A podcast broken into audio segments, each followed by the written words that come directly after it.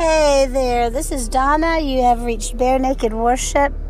And I just wanted to say good morning, hello, good afternoon. I've had a wonderful, productive day off today. I've been um, sorting through a thousand bins in my basement. And I just want you to know that if any of you out there want positive books or books on finance, books on self empowerment. I have I must have a library. Actually, if I could get a dollar for every book, I probably could just buy a house outright. Um, I have a lot of them, and I don't want to throw them away because they're great books, and uh, there's a lot of money in those books. And I, there's more than that. There's a lot of just knowledge in those books. You know, I love books. So if you are in need of a book, um, please feel free to call me. Let me know, and I will give it, gift it to you. Um, also, um, I had a comment on one of my podcasts, uh, and I it really stopped me in my tracks. And the comment was it was on the um, it was on the podcast about comparison, and it said and the person said when I compare myself with others, I don't look at people that have more than I have. I look at people that have less like the homeless and poor and people that you know really are struggling even more than I am. And I thought, oh my gosh, what a wonderful, wonderful perspective. That's a great, strong perspective that we all really should have. And it does kind of flip things around a bit, doesn't it?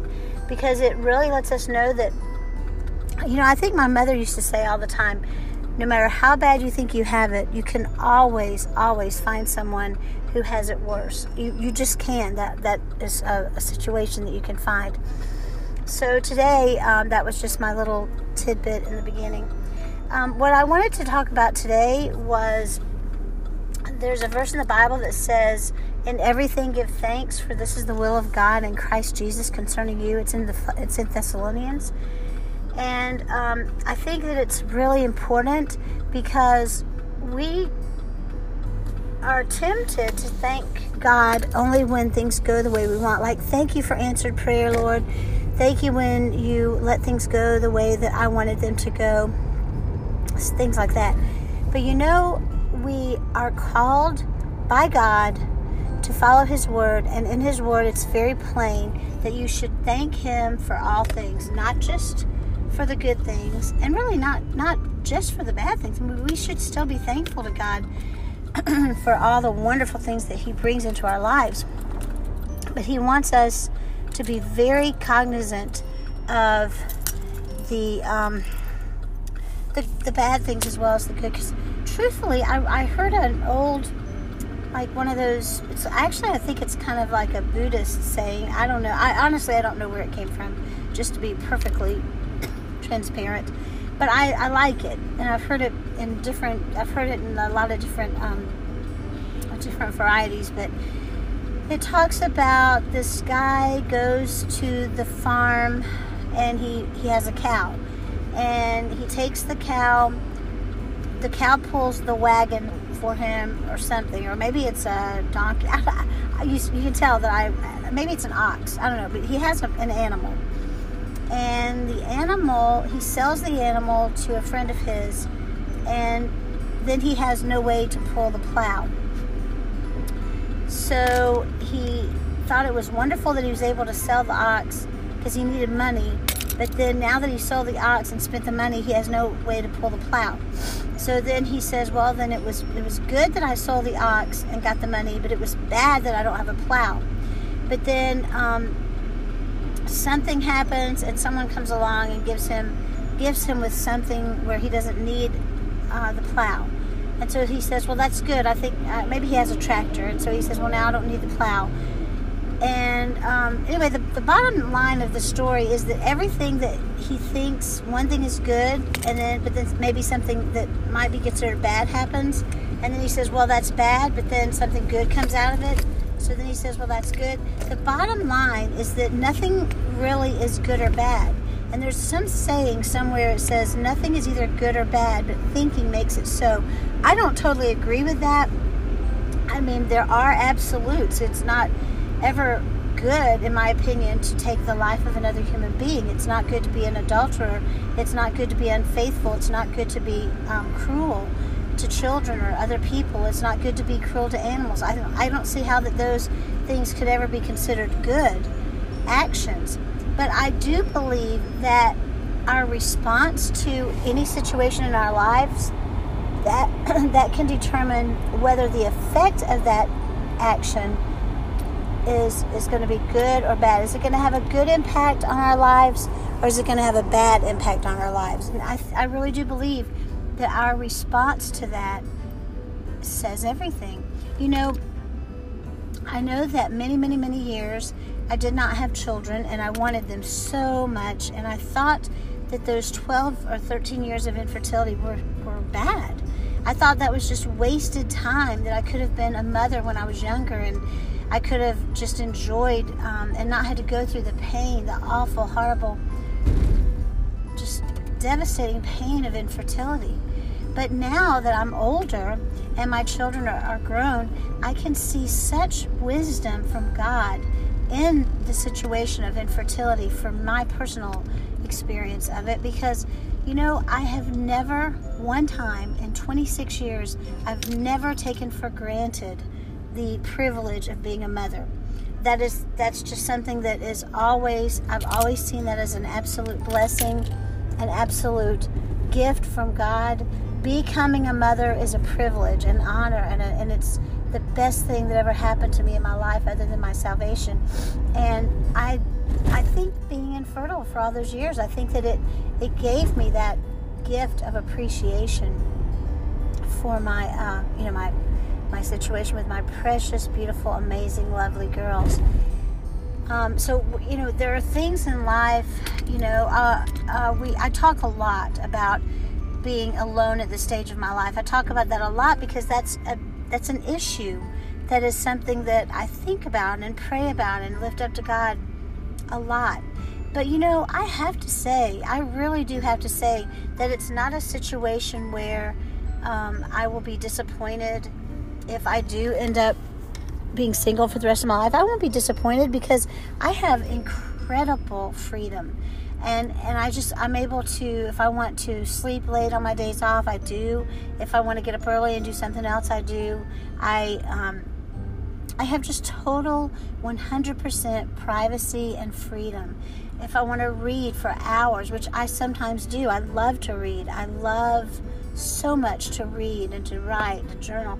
And so you know I'm absolutely free to do that. If I want to go to a movie in the middle of the afternoon I just get in my car and go there there's really no reason there's no person. If i want to go out after work and go to a, a pizza place and have pizza and, and, read my book the i mean i do have the dogs and the cats at home as long as they're taken care of i don't have anyone at home waiting for me and wondering where i am.